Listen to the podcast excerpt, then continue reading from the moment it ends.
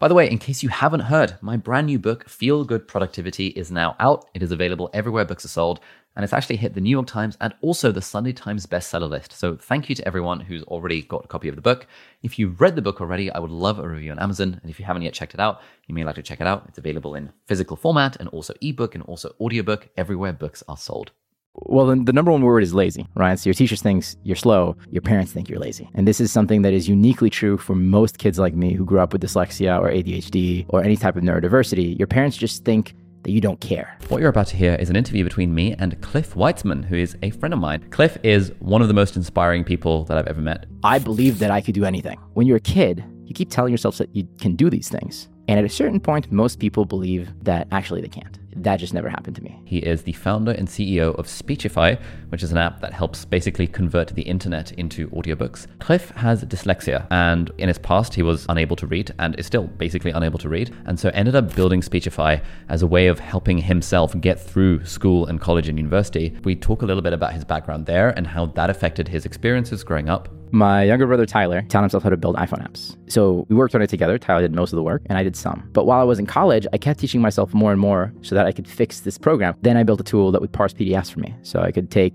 300 page PDF from my history class and turn it into a two hour audiobook. And then I'd go work out and just finish the PDF. Cliff is also incredibly intentional about the relationship in his life and about giving love and compassion, putting good vibes out there into the world. And so, in the second half of the conversation, we talk a lot about his approach to relationships, how he just randomly cold emails and messages people and says, Hey, do you want to be my friend? And then somehow hangs out with them. I met Amar and Thomas and Matt from Yes Theory or Logan or Jimmy, and I just would study how they created content. And then I got good at creating content. And we talk a lot about this balance between kind of striving for success and also investing in relationships. Just put good energy into the world. And if you do that, good things happen.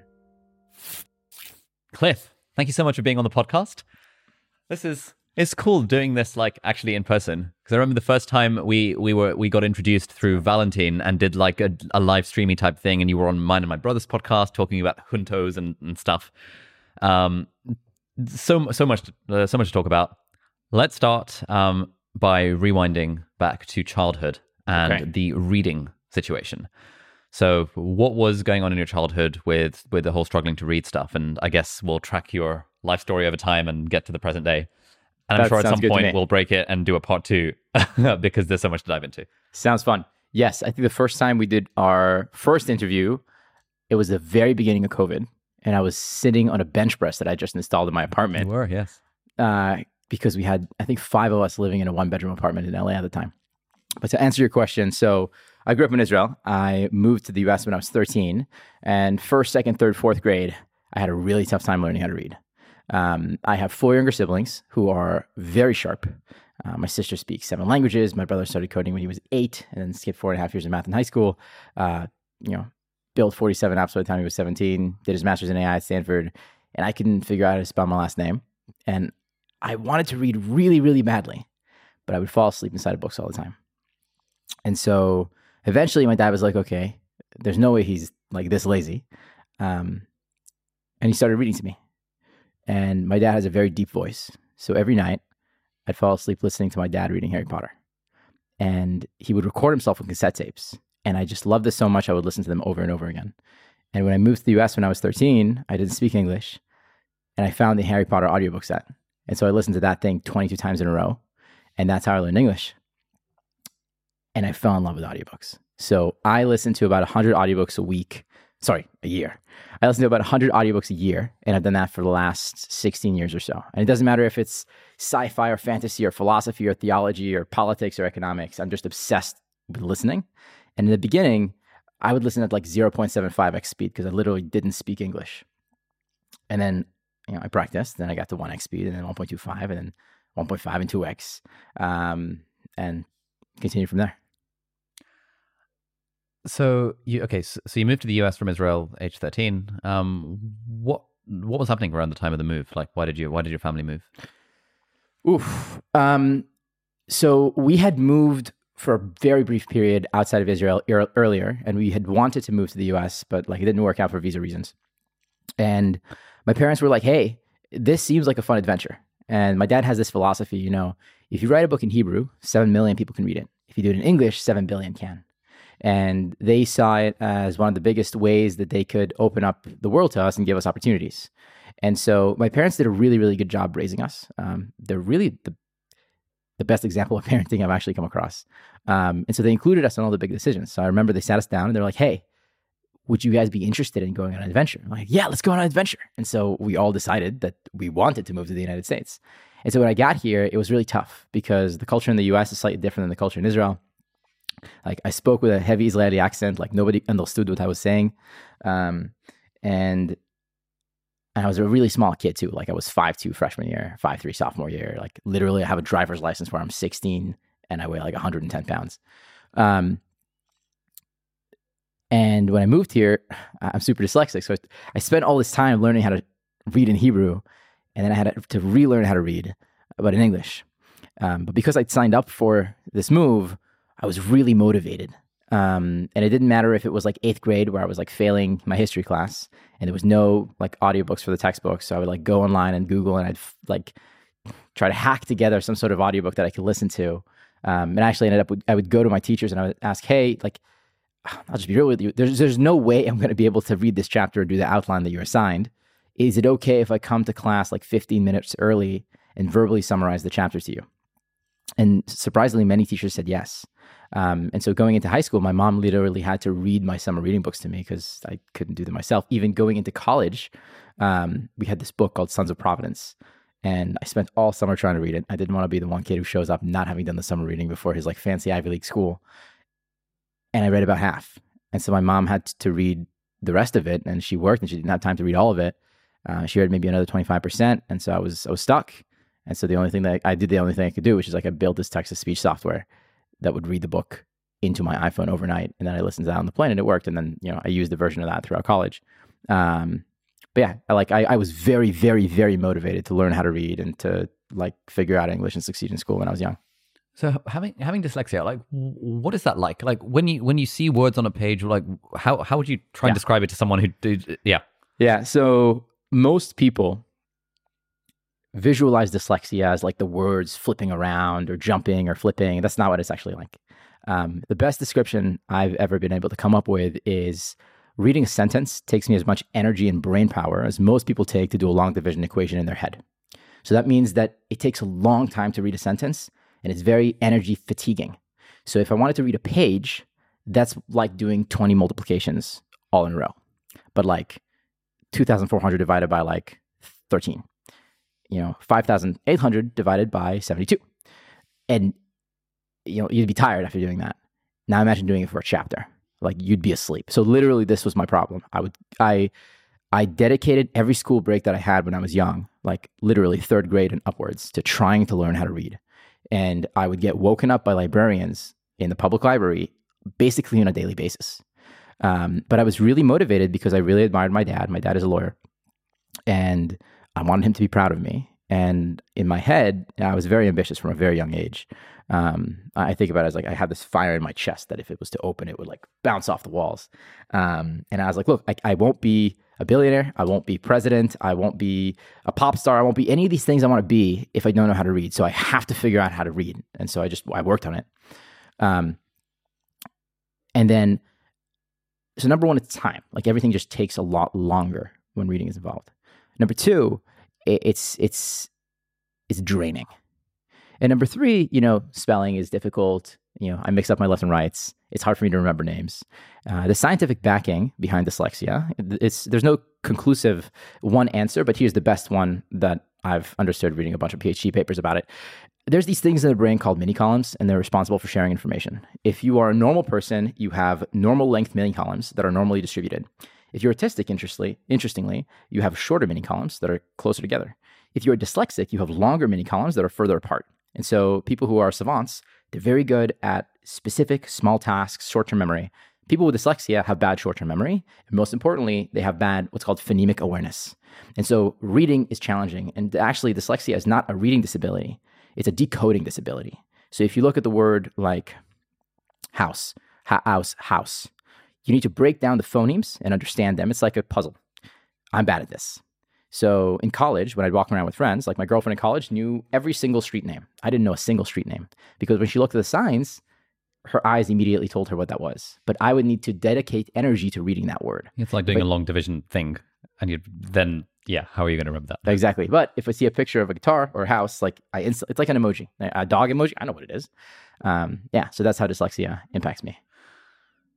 When did you figure out that you had dyslexia Yeah. versus I'm just dumb or can't read or Yeah. you know the other things you might have told yourself? Well, then the number one word is lazy, right? So your teacher thinks you're slow, your parents think you're lazy. And this is something that is uniquely true for most kids like me who grew up with dyslexia or ADHD or any type of neurodiversity. Your parents just think that you don't care, but I really cared. And so in preschool, uh, I, I'm I'm very musical, right? Actually, the best example of you know what is it like to be dyslexia. Search up the song "Read to You" by Cliff Weitzman, and you'll find it on Spotify. Um, so so I was I was good at all the plays and I was good at art and I was good at acting. And you know, a lot of kids learn how to read a little bit before first grade. My parents couldn't get me to learn. I was like, "Oh, it's fine. He'll learn it in first grade." But then that didn't happen. And then it didn't happen in second grade either. And my dad started to get really mad at me because he was like, "Cliff, like why are you not paying attention? Like why are you so lazy? Why don't you care?" And I was like, "I do care." Um and yeah, over time I just kept working at it. You mentioned that you were quite ambitious growing up, and you said president and billionaire and pop star. What what's go- what's going on there? Um, you know, I don't know where this even happened, but like from the moment I remember having conscious thought, maybe four and a half years old, I believed that I could do anything. Like I thought I was a superhero. I believed I could do a backflip. I believed I could do a front flip. I believed that I could be in the Olympics. I believed that I could be, you know, I, I listened to someone on the radio. I was like, oh, I can do that. And so I signed up for like a singing, dancing troupe. And by the time I was 12, I was performing on TV in Israel. Um, and, you know, I believed that I could be like prime minister of Israel. So I was like, cool, I'm going to be a billionaire, prime minister, and a pop star all at the same time. Um, and, you know, when you're a kid, you keep telling yourself that you can do these things. And at a certain point, most people believe that actually they can't. That just never happened to me. Like everything, I still dream constantly. Like I live 80% of my life daydreaming about the future. Okay, so you moved to the US. You taught yourself English through basically Harry Potter audiobooks, the Stephen Fry ones.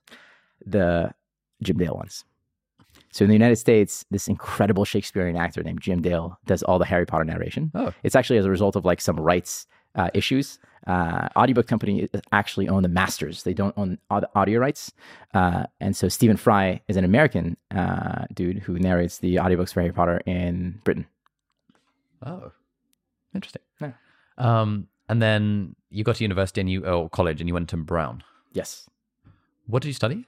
I studied renewable energy engineering. So it's a mix of physics, engineering, computer science. Yeah. Brown is a very interesting spot because you can make your own major. Um, so I invented my major. Um, at the time, I thought that renewable energy would be the field that would grow the most over the next 50 years. And um, basically, I built like solar cells and nuclear reactors and like studied hydro energy.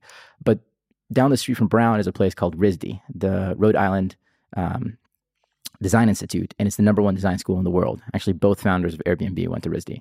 So I took a lot of industrial design and graphic design courses at RISD. Um, and I took classes in like philosophy and, um, you know, biotechnology and, you know, medicine, et cetera, because I just love learning. And so I basically like, Brown also doesn't require you to take any requirements, with the exception of two classes that have to do something with, with writing during the 32 courses that you take. And so I just refused to take prerequisites. I would email professors and I would get them to let me take the class. I remember I had one semester where two of my classes I was missing six or seven prerequisites to be in it. It was like master's level courses, and I was just yeah, I'll figure it out.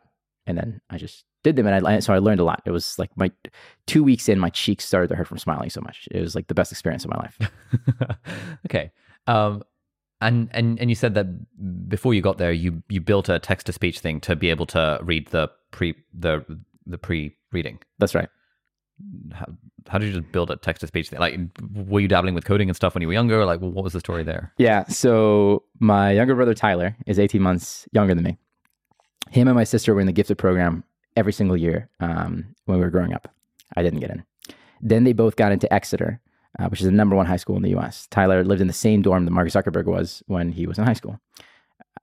Tyler started building Dragon Ball Z websites with HTML and CSS when he was in third grade. In fifth grade, he taught himself assembly so he could hack my like RuneScape and Maple Story games. Um, and we moved to the United States. We met people using his hacks.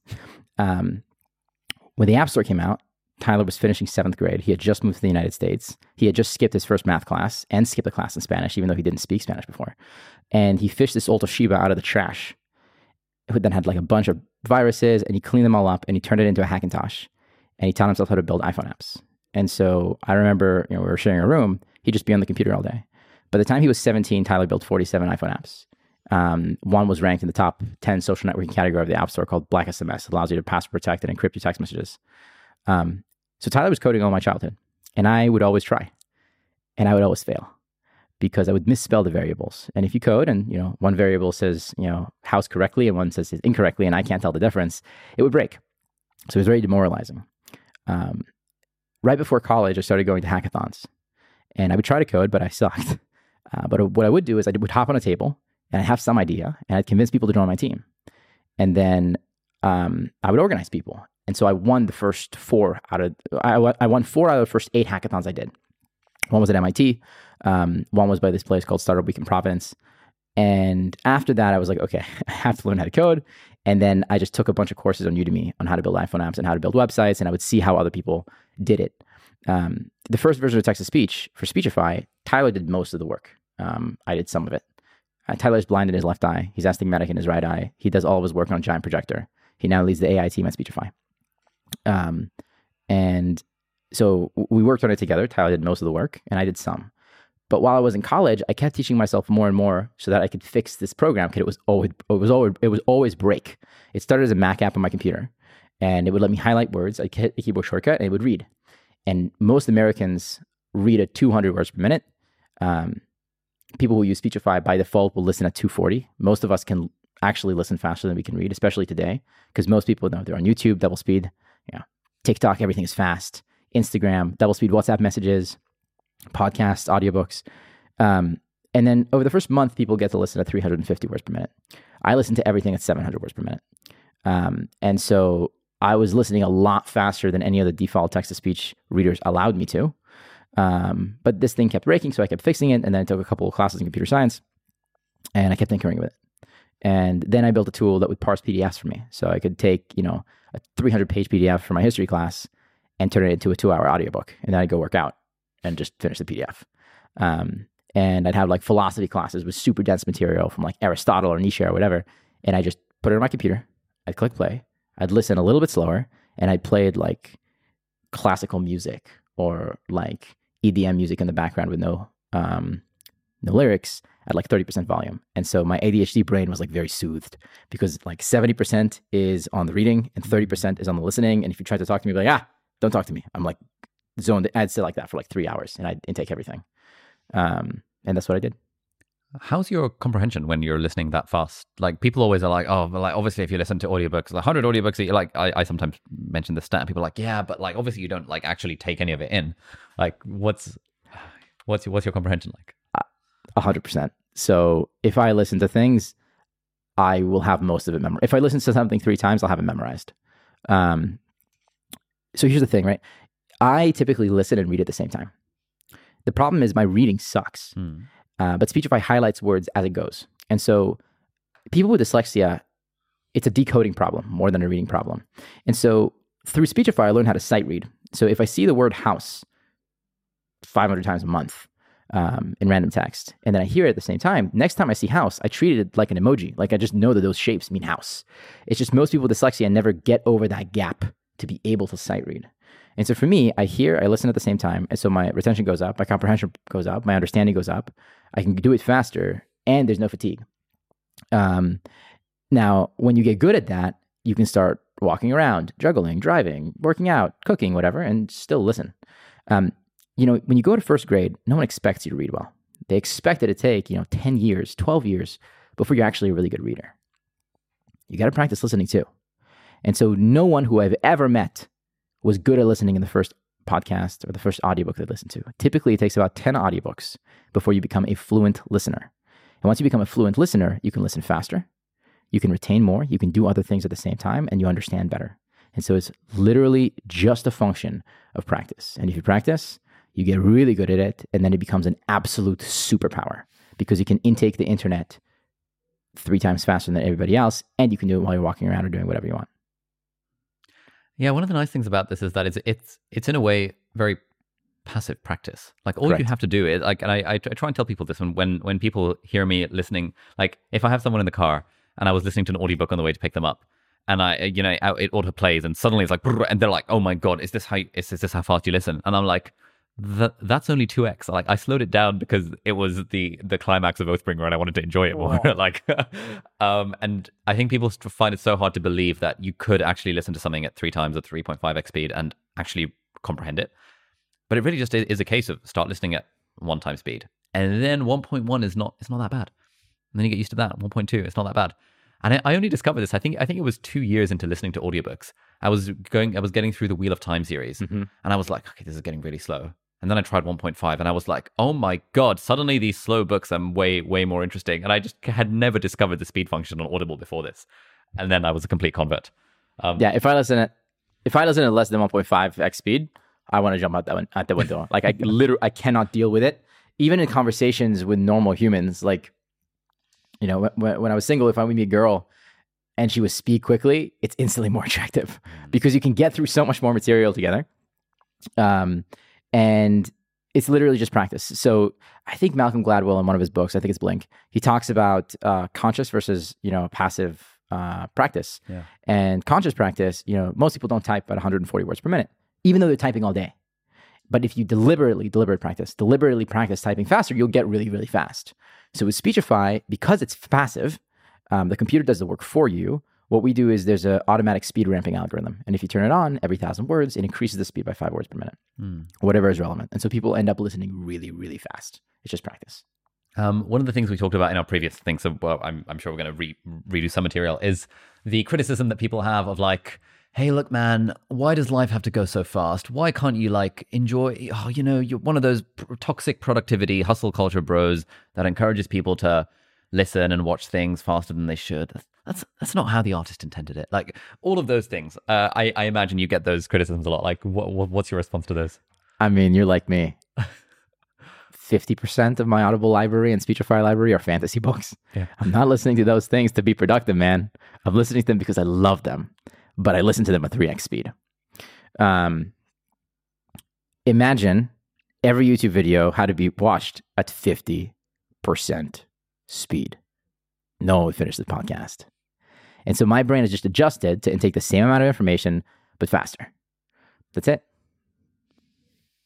And so there's a lot of like, okay, my favorite piece of art ever is Hamilton, the musical. I'm obsessed. Um, like I've got every word of Hamilton memorized. I listen to Hamilton songs like a 1.4 when I get the chance. Um, but part of the reason I like Hamilton is because it's fast Yeah. and I intake all of it, right? Yeah. But things that are slow are give me more. So what is true is my brain has just adjusted to needing more information. And by the way, that's true for everybody, right? It used to be that 60% of kids in high school would read books for fun. This is like 60 years ago. Uh, now it's less than 6%. But when you grow up with Instagram and TikTok and YouTube and all this stuff, like your brain needs more information. And even movies. It used to be that the number one movie in the world was Gone with the Wind.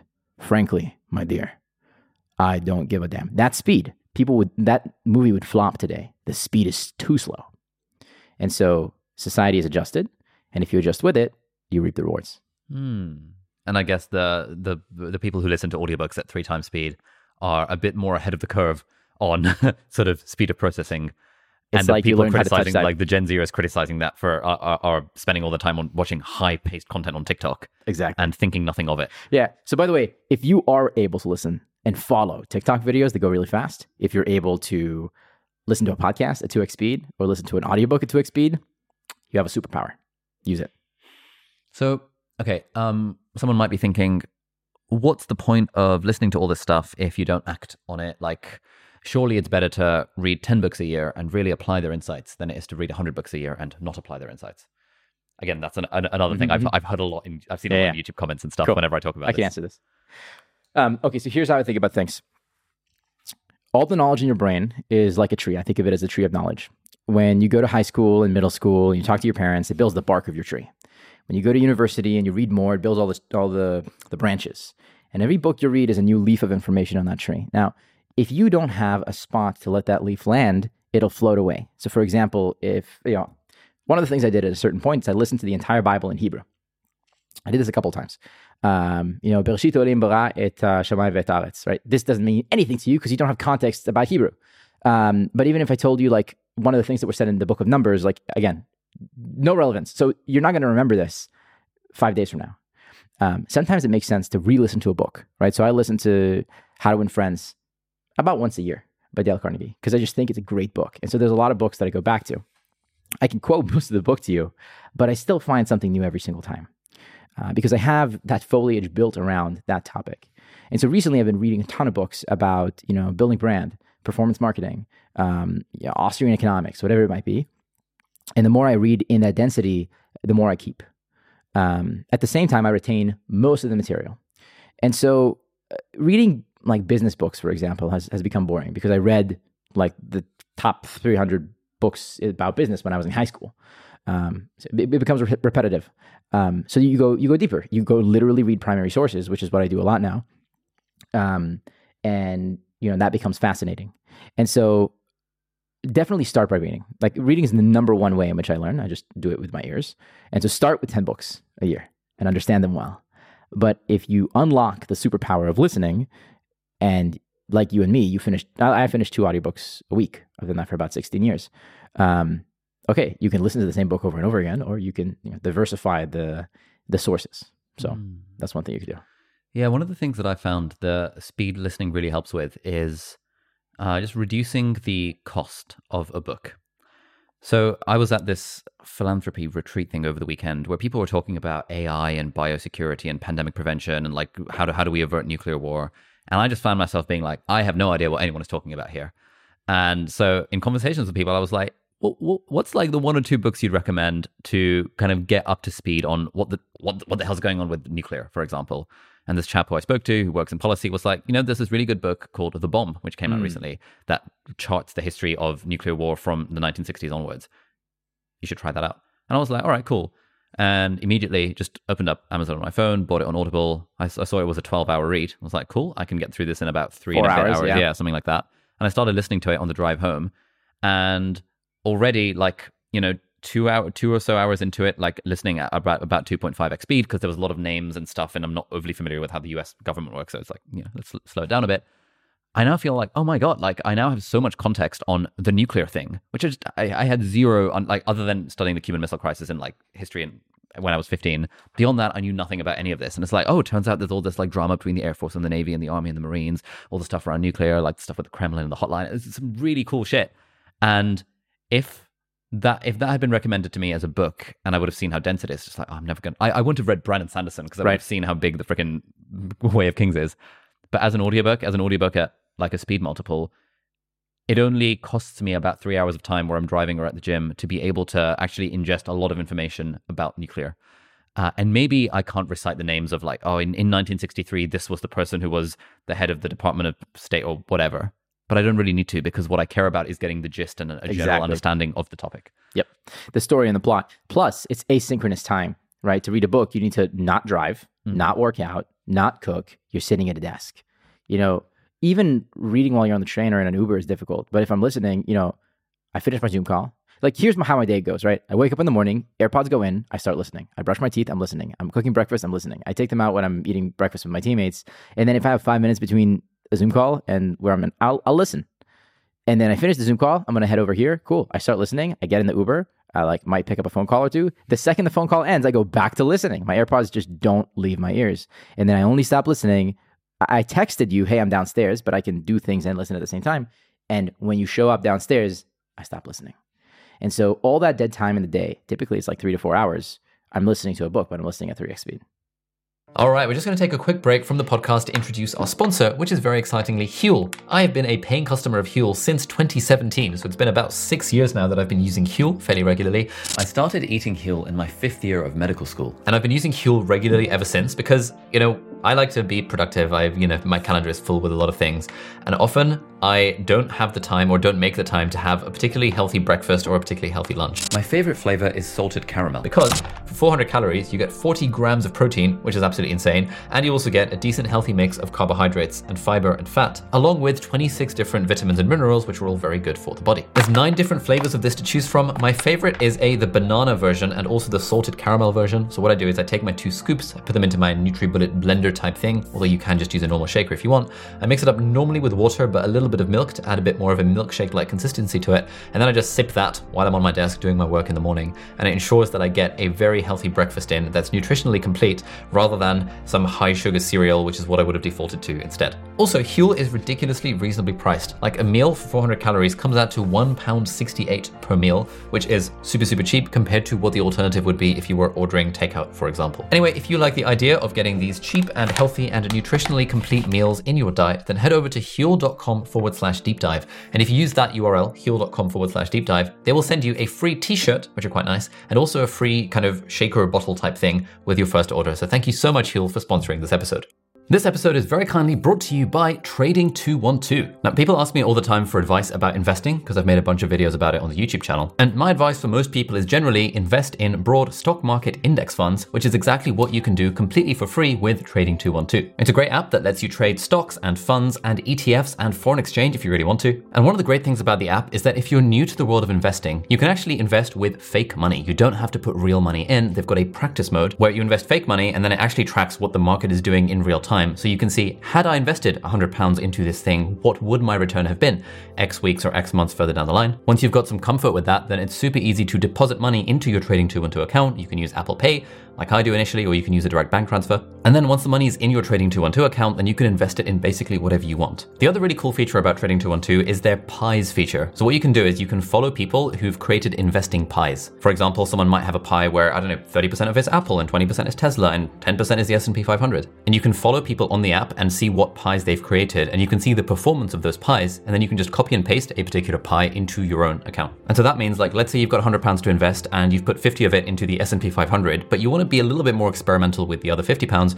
you can invest it into a pie where someone else who's generally a pro or someone in their bedroom who just loves the markets has already done all the homework for you. The app also lets you auto invest, which is a great thing because then you can automatically invest a percentage of your paycheck into the thing every month. And so if you haven't yet started with investing and you want to give it a go, then you can download the app on the App Store and if you use the coupon code ALI, A-L-I at the checkout, that will give you a totally free share worth up to £100. It's available on iPhone and Android and you can check it out by typing in Trading212 into your respective app store. So thank you so much Trading212 for sponsoring this episode. That thing that you just said, I imagine there are some people listening to this thinking, oh my fucking God, that sounds incredible.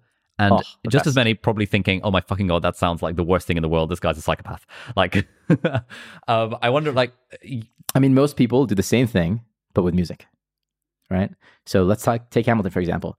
Um, I eat biographies for breakfast. I'm obsessed, right? Like, I literally wrote a rap album about the life of Arnold Schwarzenegger after I listened to Hamilton for the first time. Um, Hamilton, the musical, it's about two hours, 40 minutes long. It is the best biography of Hamilton, in my opinion, right? It's dramatized, but like, you can't take away from the beat and the lyrics and everything else. When you listen to music, it's exactly like listening to a book, especially if you pay attention to the lyrics. By the way, one really cool thing is if you start listening to a lot of audiobooks, you will notice and remember all the lyrics from all the songs you listen to. Most people who I am friends with, um, you know, they listen to the beat or the melody and they don't necessarily recall or understand the lyrics. They need to look at the lyrics on their phone to really intake them. For me, like both happen because I've trained that part of my brain. But if you already do this for music, why do you do it with music? Because it enriches your life. It makes you happy. Well, Brandon Sanderson's, uh, you know, The Way of Kings enriches my life. I'm sorry, even more than music. Yeah. And so again, it doesn't matter if it's fantasy or fiction or philosophy or sci-fi.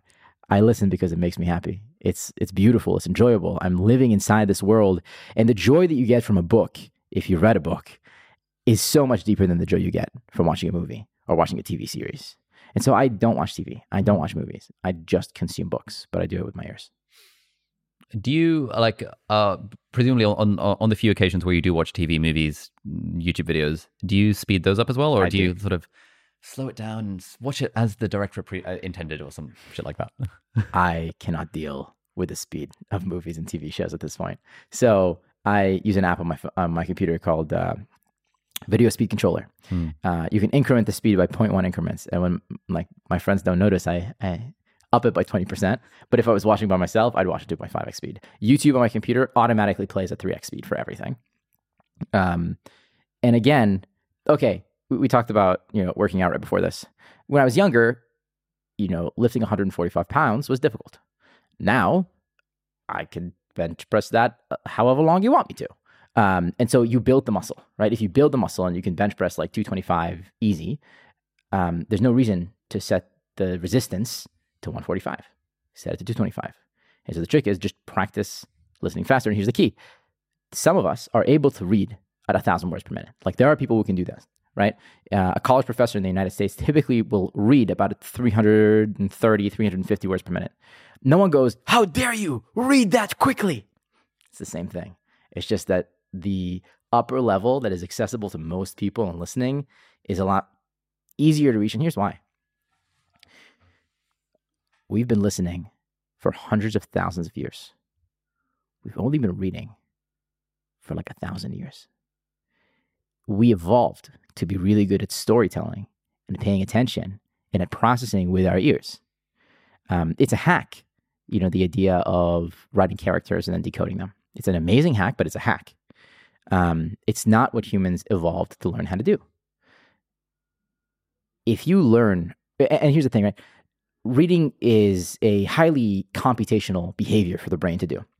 Typically, about 97% of your brain function is actually working on decoding, and only 3% can focus on comprehension. But if you listen, like 3% is focusing on decoding, 97% focuses on comprehension. So computers are designed for computing. They're really good at computing. And so if you could outsource the computational work of reading to a computer, that's the best. Except AI was not good enough to read like a human until just about now. Um, and so now you can do that. Just think about it this way, right? How many of us do long division math in our head? Nobody. You pull up your iPhone, you do it on your phone. It makes sense to do the same thing with reading. Mm. Um, do you listen to podcasts very much? I didn't used to, and the quality of podcasts significantly increased over the last 10 months. So now I do.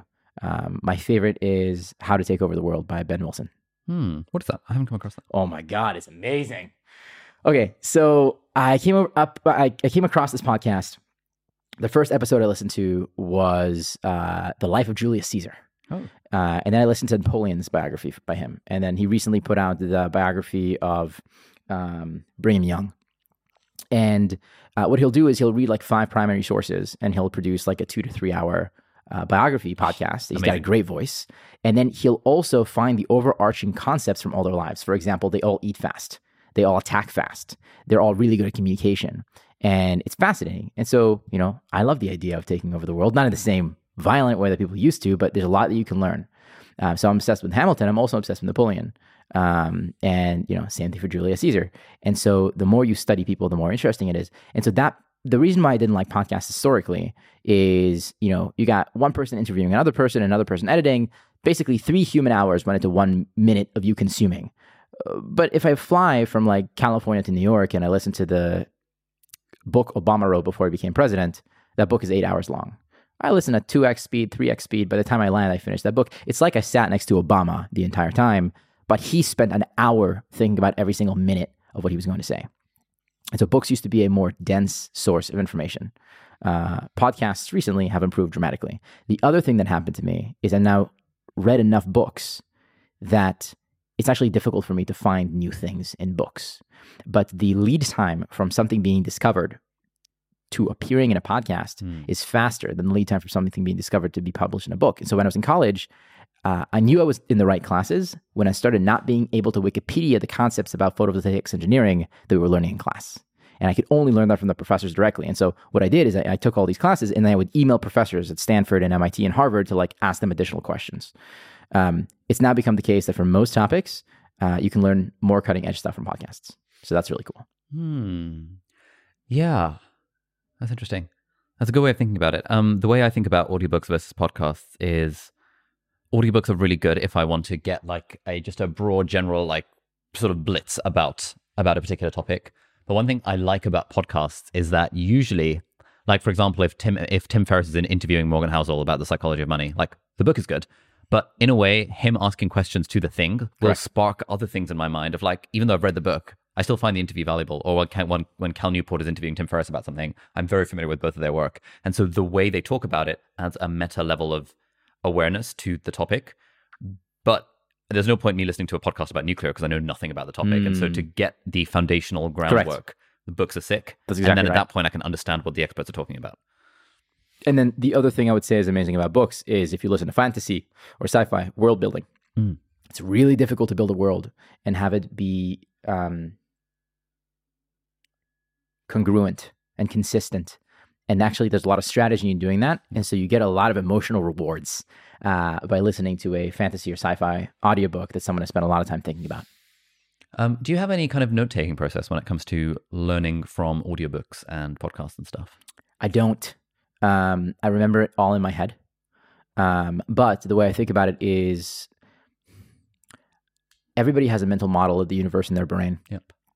It's like a Google map where some areas you zoom in, it's more pixelated. Other places, like it's really fleshed out. Yep. And all the topics are connected to each other. And, uh, you know, when people get down YouTube wormholes and start believing conspiracy theories, um, you know, if the mental model is that gigantic tree, that conspiracy theory is a shrub that lives over here that's not connected to your main tree in any shape, way, or form. Uh, a good example of this is I used to believe the Vikings were mythical creatures. I didn't think they ever existed. I thought they were like dwarves and elves. And then I went and visited Denmark, and I was in Copenhagen, um, and this girl said this thing about Vikings, and I was uh, taken aback because she talked about them like they existed in history, and then I realized they did. Like King Bluetooth was a real person um, who had a chipped tooth that turned blue, um, and he united like Denmark and Switzerland and Sweden and all these other countries, and they lived like right before World War One. I was like, whoa.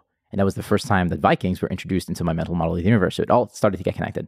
And so I consume a lot of books. I consume a lot of podcasts. I talk to a lot of people. I think a lot. And so my brain keeps making these fiber connections between things. For note taking, I take notes on all my Zoom calls on Apple Notes. I love Apple Notes.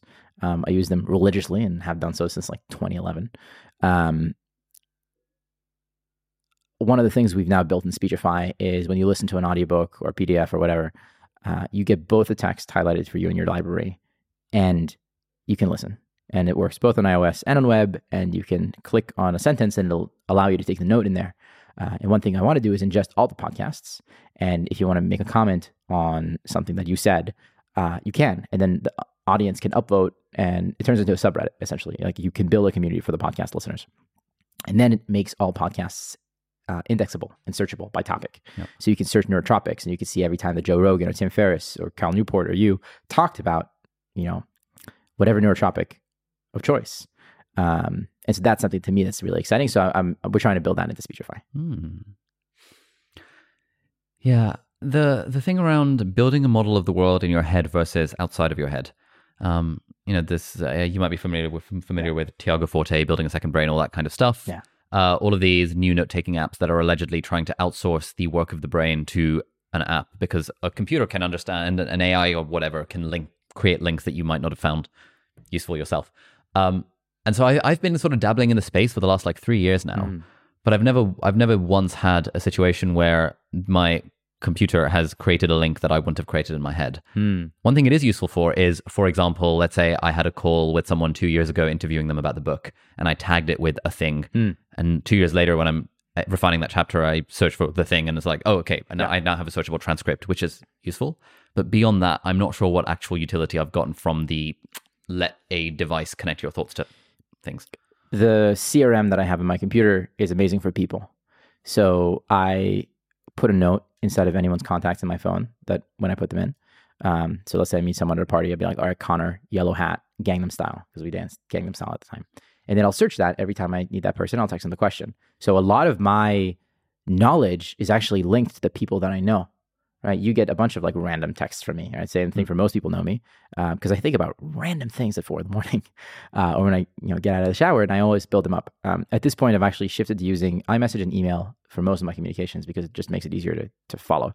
Um, and then everything is in Google no- is in Apple Notes, and so I, I know how I write, and so I search for the right keywords to to unlock that thing. The other thing is I have an app on my phone that organizes my contacts by the date in which I entered them. So if I met someone at a Christmas party Oh, in that's handy. 2018, That's good. I will go to that date and then I'll look at who came into my contacts book and oh yeah, it was Jimmy, and then I, I'll send him a message.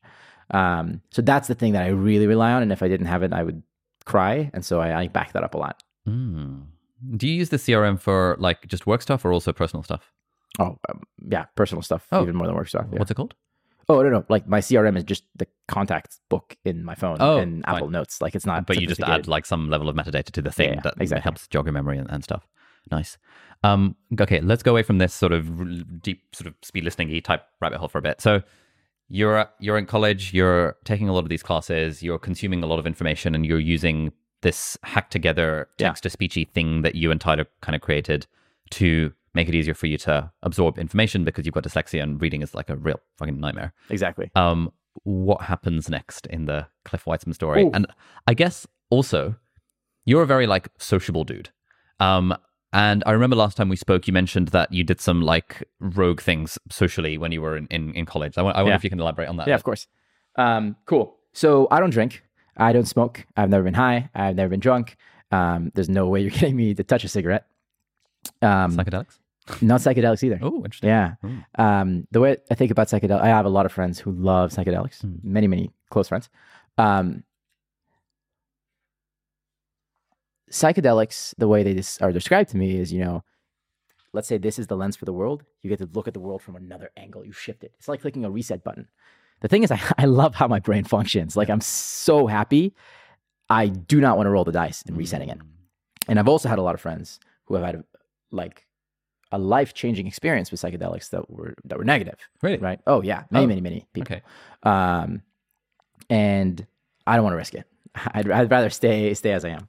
Maybe when I'm like you know 60 and and life becomes boring and I want to change something. But so far, I, I I'm very happy. Uh, I'm the happiest person I've ever met. Really, uh, I, I don't I don't want to shift it. Um, okay, so I'm 18 year old Cliff. Um, you know, I'm just about to graduate high school. At this point in my life, I became obsessed with parkour. Um, so when I was six, I saw a movie where Jackie Chan did a backflip, and I was like, obviously, I'm going to learn how to do this. And I, I got into university, and so you know, I could do less work in school, and I would just spend like six hours a day doing parkour. And I was like working on like double backflips, and I started doing hack- hackathons. Got to Brown. Oh my god! And Brown was ranked for eight years in a row the happiest school in the world. Um, people were interesting and interested, and for the first time, everybody was like someone I could learn something new from. It was a huge shift. And even though, you know, I went to like a, you know, a public high school in California, this was a very different environment. And so what I did is I would, uh, I would go to the dining hall and I very quickly realized the best thing about college is the people who are there, much more important than the classes. And I would have two dinners every single night. I would grab a plate. I would go to a table exactly like this. So you have eight people sitting at the table. I'd look for one that has six or seven people. I'd be like, hey, can I join you guys? What's your name? Ali, I'm Cliff. Nice to meet you. Can I grab a seat? Sure. How's it going? And then I'd talk to everybody in that table. I'd finish my food. At this point, I was trying to eat 3,000 calories a day. I get two more plates and I go and I'd sit at another table. And then I'd grab a cup of tea and I'd sit at another pe- table. Actually, uh, sorry, I had like three dinners a night. And I would do this for the first two months of every single semester first semester, second semester. And I did this every year. So I got to know 60% of my freshman class uh, in the first two months. And then I got to know the class underneath and the class underneath. And I got to know a lot of the seniors and the juniors. And even when I graduated, I would fly back and I would crash on Valentine's couch and I would do this again. And um, I would host workshops for ADOC, which is the Admitted Students Day. And, you know, I'd get people to open up. And so I'd meet all those people, even if they didn't come to Brown. Um, before I got to Brown, I knew that I did not want to drink. And I was like, cool, I got to make sure that I don't have any social inhibitions, even without drinking. And, you know, I think right before that, I'd read The Four Hour Work Week for the first time and How to Win Friends. And so I combined the comfort challenges that Tim Ferriss suggests with the chapter about smiling uh, from Dale Carnegie's book. And so every time I'd walk down the street and someone big was walking across, I'd lock eyes with them and I'd flash a smile in their direction. And my goal was to get them to smile back. And the great thing about that is number one, you become very happy from this physiologically because if you smile, you know, your brain becomes, and then the other person is smiling at you genuinely. And I always play this game to this day, especially in airports. But I would go to like a coffee shop and I'd try to negotiate a 15% discount. I'd lie on the floor on a Starbucks for like 15 seconds, 20 seconds to give myself a timeout. I'd go to the mall and I'd ask out, you know, every person who walked by just to build the muscle. And I got good at just not being shy. And so I'm the first person dancing on a table at any party. I just don't drink. Um, and that was really, really useful. And anyone can do it. It's just a matter of practicing. And then that served me really well because throughout college, I did 42 hackathons, I think. Um, and I met a lot of friends in all those events. And like, I'd be the first person to ask questions every time, you know, someone interesting came to, to school. I'd, you know, I'd build a relationship with them. Um, I'd enter like there's a rap battle, cool. I'll do the rap battle. There's a breakdance battle, cool. I'll do the breakdance battle. Someone's playing basketball or a sport I like, let's say a sport I've never played before. I'm I'm always in. Um, I just have no inhibitions about going to do stuff, and I love putting myself outside the, my comfort zone always. Um, and that served me really well. And then when I graduated and I started working on Speechify full time, it was quite lonely because I couldn't meet new people. And one of the best things about Brown is you have artists and musicians and philosophers and actors and people who are into math and physics and computer science and history. It's incredible cross pollination of all these things. But downtown San Francisco is just all tech bros. Mm. So that was a lot less interesting. And I was living with my brother and all the people who I was working with, like I had, I had hired them. And so uh, there weren't that many people. So I started flying back to Brown every month or two. And then I realized that there were a bunch of cool people on Instagram and YouTube and Twitter. So I just started DMing people. And even before that, I was really good at cold messaging people on email, founders especially. Hmm. And one of the strategies I developed once I got to the point where I'd read all the books that I could read to learn about a topic is I'd make a Google sheet of the 100 people who knew about the topic the most. Yeah. And then I'd message every single one of them on Instagram, Facebook, LinkedIn, yeah. email, and then I'd follow up until I got on a Zoom call. Once I got on a Zoom call, I'd be like, whoa, this is amazing. You know so much about performance marketing. You live in Israel, Denmark, Chicago. Cool. Uh, can I come say hello in person? Like I, I, I, it's easy for me to come visit Denmark on like Sunday. Um, can I come by? I'm like, yeah, sure. And then I'd fly there, and then I'd meet them. And so, you know, it doesn't matter if it's an athlete or a musician or like an author. Like recently, I went and I spent some time with Brandon Sanderson in in Utah, and I, you know, one of my favorite rappers lives in Las Vegas, so I w- I'll fly to his studio and I'll record with him. Um, or there's like this um, like media mogul who is like an incredible um, agent for actors. So I'm going to meet him in Aspen in like three days, and then after that I'm going to go to Las Vegas, and then after that I'm going to go um, meet like Orlando Bloom in LA because he's a big user of Speechify. Like if there is someone who I think is awesome, I will just build a relationship with them. And then the way I got really good at performance marketing is I just made a list of the top 100 best performing consumer subscription companies in the world. And I went and I sat behind the founders of Grammarly, of Audible, of Goop, of Dollar Shave Club, um, of, of, you know, Robinhood, et cetera. And I saw how they bought ads. And then I met, you know, Ammar and Thomas and Matt from Yes Theory or Logan or Jimmy. And I just would study how they created content. And then I got good at creating content. And then I wanted to know how to hire engineers. So I found the CTOs of all the top startups, uh, you know, John Collison, whatever, and, and I'd talk to them about it. And then I'd understand how they did it. And I'd figure out the process and then I'd implement the process. And so, really, my strategy as CEO at Speechify is if you're a founder, your number one role is to learn. You learn how to code, how to design, how to talk to users. Um, your number, your top three goals as a CEO is make sure there's enough money in the bank, set the vision, and make sure the right people are in the right seats. And so, a company, by definition, the word means a collection of people. So your role is to collect incredible people and then have them grow in the same direction for a really big vision. And so, you know, I used to be the head of engineering at Speechify. I used to be the head of product at Speechify. I used to be the CMO at Speechify, not CMO. Like I led marketing and performance marketing and, and you know brand, whatever it might be. So I'll read every single book there is about the topic, like literally 100 books, until I'm a subject matter expert. And then I'll find all of the number one practitioners in the field, and I will make friends with them and I will study how they do it. And then, you know, maybe I can teach them something and they can teach me something else. And then I'll do a ton of experiments and I'll rewrite the playbook of how to do this thing. And then I'll find someone who's more talented at that operation than me and I'll have them lead the department and I'll go and run the next department after that. Um, and so, you know, that m- one of my favorite things in life is to just make friends with the most awesome people in the world, right? So I love this podcast, you know, How to Take Over the World, because it tells you the stories of just the most badass people in history. Well, there's a lot of badass people alive today. I would argue more badass than any other people who have ever lived because they've had the benefit of listening to all these books, listening to all these podcasts. Bro, every 13 year old already gets to read everything that Newton ever wrote about geometry. And then by the time they graduate high school, they know all the calculus. Man, Newton didn't have anything to. Oh, he has the line. You know, if I have seen further, it's because I've uh, I stood on the shoulders of giants. So you had you know Copernicus and Galileo, but like everybody today is so much more awesome than people who lived in the past because they get to benefit from everything that everyone else has ever written or said. Plus, you have an iPhone, an external brain, and you can bench press. Like you can make yourself amazing.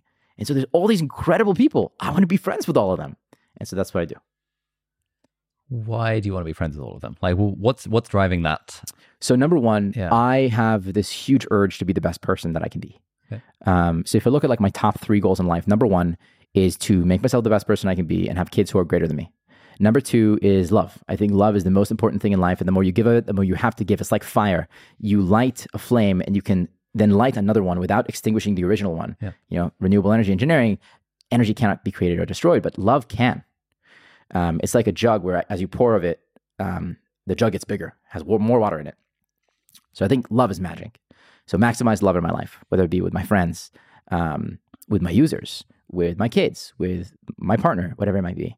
Uh, and number three is to create as much value in the world as possible and elevate the collective quality of life. And I see creating value as a function of love. It's how you love on someone who you've never met before. Um, you know, for Speechify, 15% of the reviews on the App Store are people who say they cried when they started using the app because it was so impactful on their lives. Um, I'll tell you, you know, a short story, which is right before I graduated college. I wrote this 30 page book, sorry, 30 page paper about my worldviews. And I finished writing it at like four in the morning. And I was writing the last paragraph of this thing. And I had taken all my views and I distilled them down into the 28 principles that I believe that most other people don't believe. And you can find this on Medium. And the last paragraph was in one of those days where Cliff was asleep in the book when he was 10 year old, 10 years old. Imagine if he had a dream that he could, right? If he could read books about how to not get bullied, about how to be a good athlete, about how to learn, about math, about how to figure out how to take a challenge and not being able to be good at computer science and figure it out. You know, how to deal with the psychological challenge of having your younger siblings who are smarter than him, um, on how to make friends. Imagine if you told him that, you know, he would actually go to college. I don't think he'd believe you, or that he'd go to go to Brown. Imagine if you told him that who he is today is greatly shaped by the fact that he is dyslexic and that he learned how to overcome that challenge when he was nine, 10 years old. Um, and so I cried when I wrote this paragraph. And I sent it to my girlfriend at the time. It was like a, a big paper, but I had like four spelling mistakes, three spelling mistakes. And it's because I can hear the spelling mistakes with, with Speechify. I, I couldn't believe it. And so I submitted this paper and immediately went on to write thank you notes to my eighth grade teacher, Mr. Bloom, who let me come in 15 minutes early and summarize the book. To my sophomore year teacher's assistant, Mark Reisler, who would sit behind me and say that one when I didn't know which one of the options from the squiggly red line to pick because two, two, and two sounded exactly the same to me. You know, to some of my professors, to my parents. And then I added one more guy. And I basically sent him this email and it was like, hey, you don't know me. I don't know you, but I just graduated college and I'm writing thank you notes, and the list would not be complete without you. In fact, I would not be the person I am today without you. And it was to Don Katz, who is the founder of Audible. And I sent that email. It was a long email, like eight paragraphs. And he responded like 40 minutes later with a longer email than the one I sent. And, and he went, you know, messages like this um, don't make my days and weeks, but my months. And we built a relationship. Um, and to be like talking to Don Katz is more exciting than talking to LeBron. Um, the crazy thing is, I get about 25 emails like this a day at this point, or Instagram messages, or you know, Facebook messages, etc., uh, of people who use Speechify in the same way. Because Audible's got like 450,000 titles. Speechify lets you listen to the entire internet. Um, and so the cool thing is like, as I develop these relationships, I get inspired by the people who I meet, because not everyone's story is on the internet. You know, um, there's a lot of people who will build a cool product. I'll think it's awesome. And typically, if someone builds a cool product, you probably and you think the product is cool, you probably think the person is cool too. So I just send a ton of cold messages all day. If I see something cool, I, I message the person. I say, "Hey, you built something cool. You know, would love to be your friend." I'll ask a couple of questions, whatever it might be. And that's how I approach recruiting, and that's why the team in Speechify is so strong too. Is like we just hire awesome people who led teams and built awesome, great things. Um, and so the goal is to just surround, give as much love as I can to the rest of the world, um, be able to give as much love as I can, um, and just learn. And you know, when you exhaust books, people are the next frontier. Right, we're going to take a very quick break from the podcast to introduce our sponsor, which is Brilliant.org. Brilliant has been a supporter of my channel for the last several years. I've been using their product for the last several years, and it's the best app I've ever found for online courses in maths and science and computer science. The courses are really fun and interactive and engaging, and you learn stuff and then you apply it with a practical puzzle, and you learn a bit more, and then you apply it a bit more. So it's generally a way more engaging and interesting way of learning stuff compared to how we might have been taught in school, for example. My favorite courses on Brilliant are the computer science courses. So back when I was applying to med school, I was actually torn between medicine and computer science, and I went for medicine in the end, which I don't regret. But there was always a part of me that really wanted to understand how computer science works. And so when I started taking the computer science courses on Brilliant, it really helped me understand, like at a deep level, what the deal is with the basics of computer science. Like They've got a fantastic course, Introduction to Algorithms. They've got a whole course on cryptocurrencies, which is all about how cryptocurrencies actually work and how the kind of SHA-256 encryption works. And it teaches the topic of cryptography and security in a really fun and engaging way, which is way better than any other explanation I found on the internet. Anyway, if any of that sounds up your street and you would like to level up your knowledge and your thinking in terms of maths or science or computer science, then do head over to brilliant.org forward slash deep dive. And the first 200 people to use that link, which is also in the video description and in the show notes, will get 20% off the annual premium subscription. So thank you so much, Brilliant, for sponsoring this episode, and let's get right back to the podcast.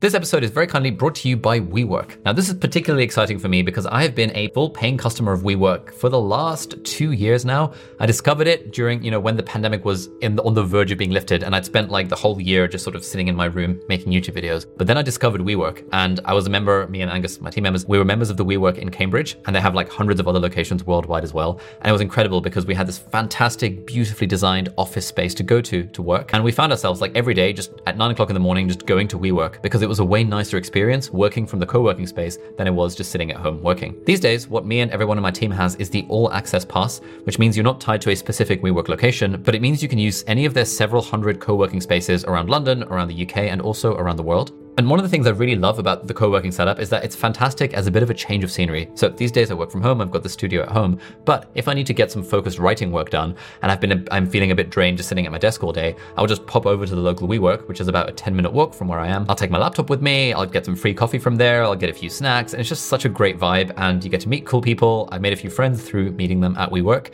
and it's just really nice being in an environment almost like a library, but kind of nicer because there's like a little bit of soft music in the background, and there's other kind of startup bros and creators and stuff in, in there as well. And it's just my absolute favorite co working space of all time. It's super easy to book a desk or book a conference room using the app, and it's a great place to meet up with team members if you're going to collaborate and you all live in different places. They've got unlimited tea and coffee and herbal teas and drinks on tap, and they've also got various kind of after work events that happen, like happy hours and yoga and a few other exercise type things. And you can also take in guests. So often when guests will come over to visit, I'll say, hey, let's pop into WeWork, and we'll just work from there for the whole day, and then we'll go out for dinner sometime in the evening. Anyway, if you're looking for a co-working space for you or your team, then I'd 100% recommend WeWork. Like I said, I've been a paying customer for theirs for the last two years, which is why it's particularly exciting that they're now sponsoring this episode. And if you want to get 50% off your first booking, then do head over to we.co forward slash Ali, and you can use the coupon code Ali at checkout ALI to get 50% off your first booking. So thank you so much, WeWork, for sponsoring this episode. So let's say someone's listening to this and they're like, and I'm, I'm, I, I feel like I'm sort of in this in this boat where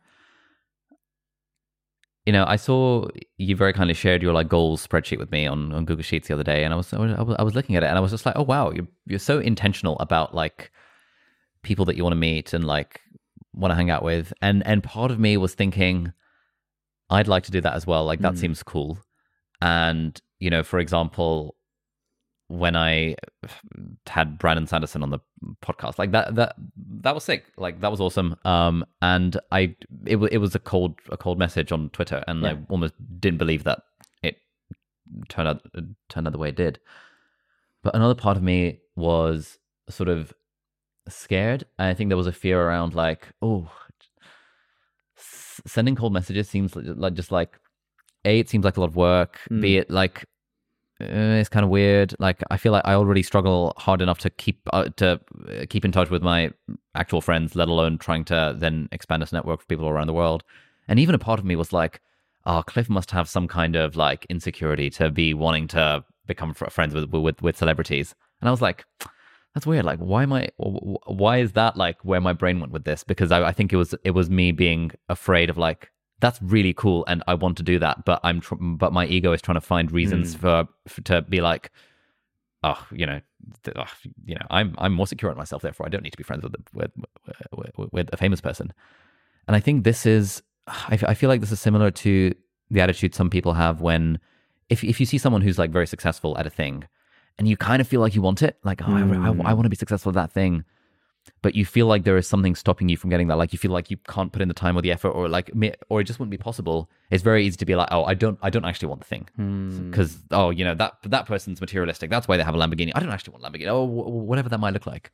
Um So the funny part is like we're talking about like being friends with famous people, but we're talking about Brandon Sanderson. Like that's the thing that both you and I are most excited about. Yeah. Brandon Sanderson. Most of the people who are watching this don't know who he is, and if they do know who he is, they have no idea what he looks like. Yeah. But man, I again, the guy who I teared up messaging was hmm. the founder of Audible. Hmm. None of you guys knew who Don Katz was before. I don't care how famous someone is. I care about what they've done. I care about their story. I care about how they've impacted the world and how I can be inspired by them. And so the people who I message, like, they're a parkour athlete with like 1,000 followers on Instagram who are just their core friends, but they can do a move that I can, can't do. They can do a Webster. They can do a beautiful Webster.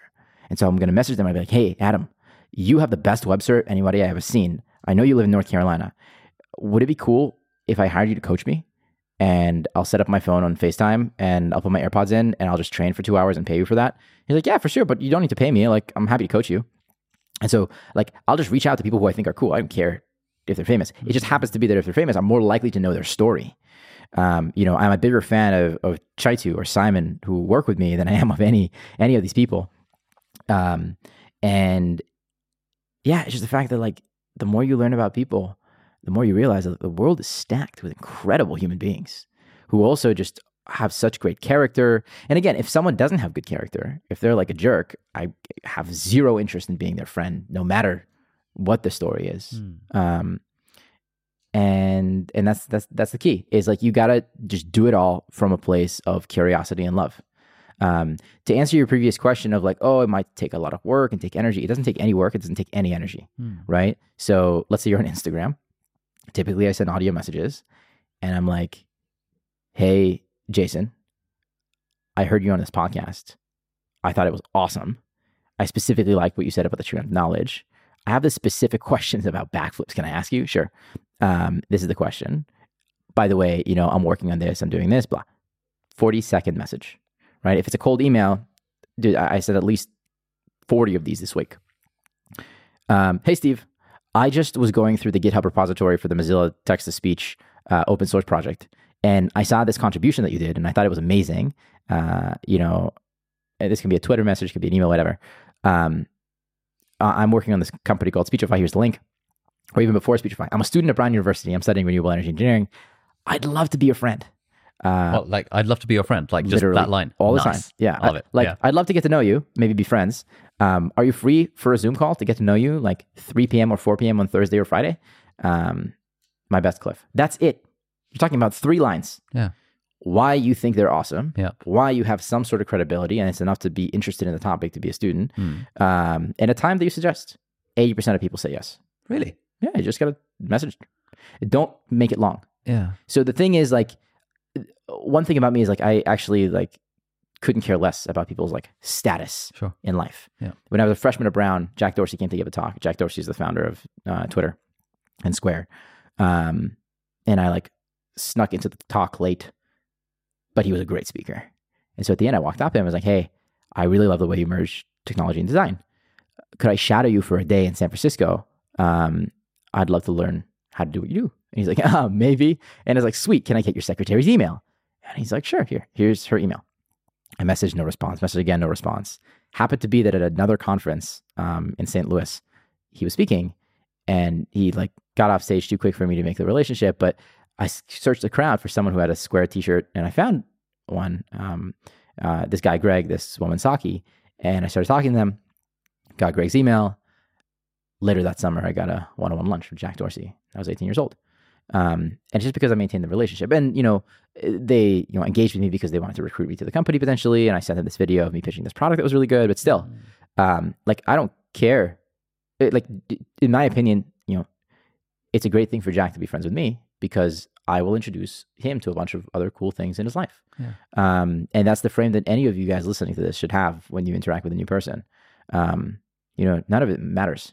Um, it just matters like, do you come into things with good intention?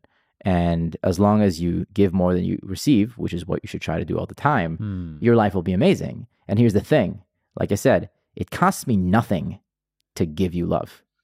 And, you know, when I'm with Brandon Sanderson to ask him this question that I know you're curious to, to know about, or when I see your video or, you know, download your product to say, hey, you can improve this in the following way. Hey, I messaged this person about this product that you built that I think is great. Um, it doesn't cost me anything, but it might benefit you tremendously.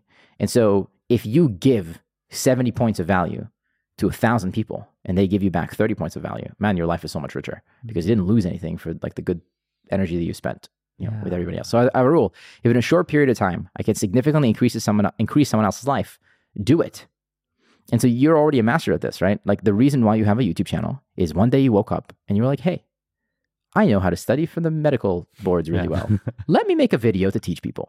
And then you're like, "Oh, you know, I love iPads. Yeah. Let me make a thing about how to take notes on iPads." Hmm. And you built a following because you genuinely shared the things that you were good at with a community Hmm. For no other reason than you wanted to help. Mm. And the same thing was true for me. I used to write a lot of productivity medium blog posts. Yeah. And I, I used to post them as a organic post on the Facebook feed for the freshman classes that would come into Brown. Hmm. And then that feed got so big with resources that it became a medium post because it just stopped, you know, matching the character limit. And then I, I, wrote, I wrote another one on if I was an entrepreneur and I was starting at Brown, here's all the resources that I wish I knew. And like, here's an index of all the people on campus who I think are really cool that you should reach out to. Um, and hey, you know, I'm going to go to this conference in MIT uh, tomorrow morning. I didn't know how to get to MIT until I was a sophomore. Um, so if you're a freshman, meet me at this gate at 6.30 a.m. Here's the link to register and I'll show you how to get to MIT.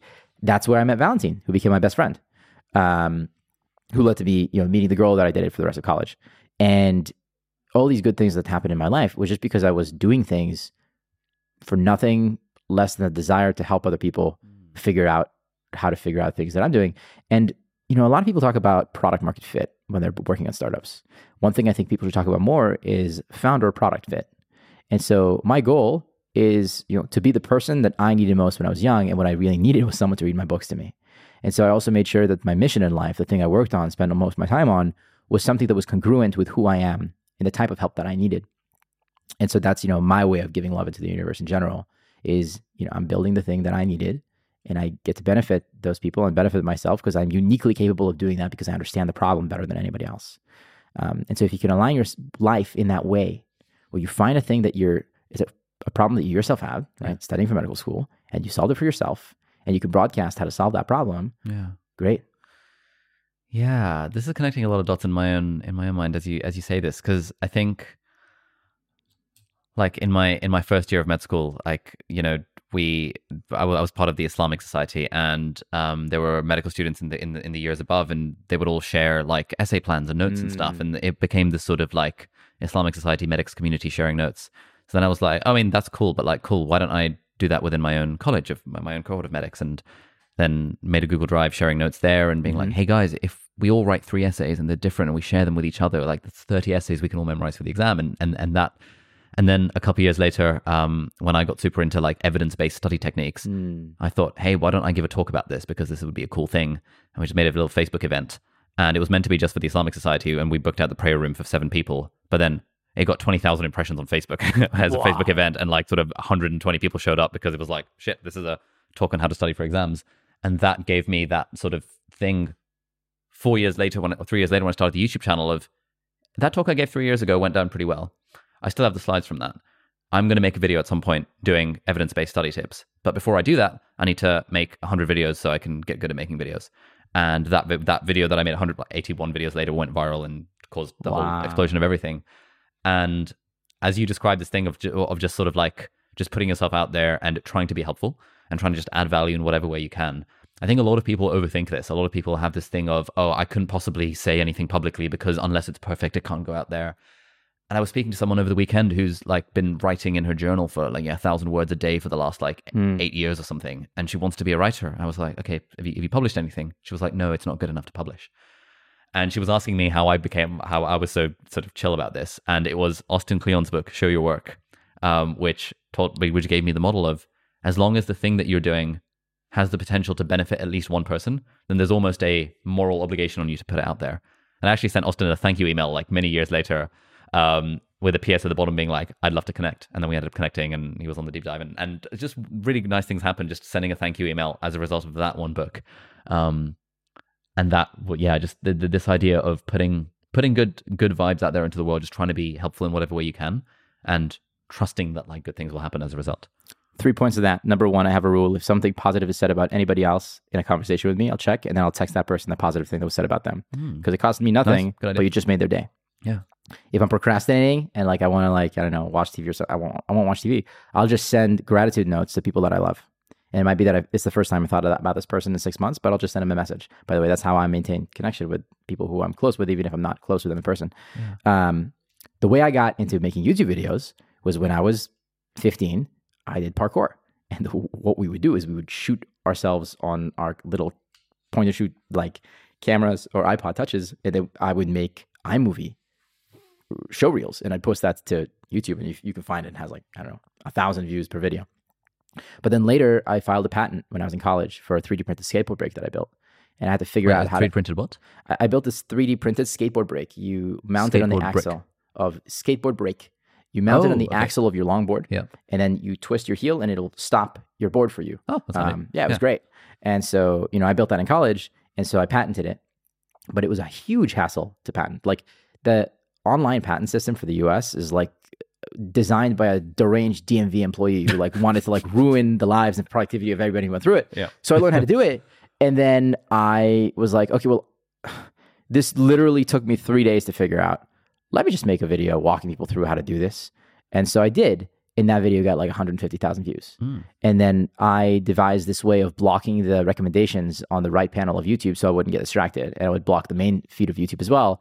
And like most people won't know how to select the divs and use ad block to do this. Let me make a screen share how to do this. That also got 150,000 views. Yeah. And then um, I got the scholarship for kids with learning differences.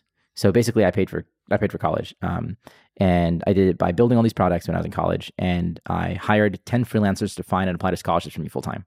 And uh, I had like a bunch of criteria. It'd be like more than five thousand dollars, eligible as a non-U.S. citizen who was living in California, who had like a you know X amount GPA, who studied energy or had dyslexia or, or whatever. Um, and so one of the scholarships was for the Lime Fellowship. They elect the top 20 highest performing kids with learning differences in the US and Canada. And I got into this thing and I realized nobody was using text to speech. And I was like, are you guys kidding me? And so I got up on stage and I demoed the tool that I built. Um, and, you know, three weeks later, half the people who were in that conference had already sent me thank you notes saying this completely changed my education. Wow. Thank you. And so when like the 15th person messaged me, my mom had called me up to dinner and I was like, give me 15 minutes. And I screen recorded how I used text to speech on my computer. I made a little YouTube video, one take, and then I uploaded it to YouTube. Today, that thing's also got like 300,000 views. There's like thousands of comments saying, like, I'm literally crying. My, you know, third grader is doing her homework by herself. Uh, This video got uploaded in like 2014, two years before I started working on Speechify as a company. Um, and so don't try to get paid. Don't try to like arbitrage. Just put good energy into the world. And if you do that, um, good things happen. I'd have to zoom in on this, this like thank you notes thing. So you said Yeah. that you don't procrastinate, you don't scroll social no, no, media. I or- definitely procrastinate. Oh, okay, you're right. But instead of procrastinating, typically, if I'm low energy in my work and Mhm. I, find it difficult to focus, I just pull out my phone, I go to iMessage, and people who I feel gratitude towards, I send them specific messages for what I feel gratitude about. wow, that's such a positive way to waste time on your phone. Exactly. And don't endless scroll Twitter. L- Like I imagine, your own. like every time I'm, I'm on the toilet multiple times a day, you know, my, my default is Twitter. I just scroll, scroll, scroll. Oh, yeah. I just go to iMessage and I message people. Wow.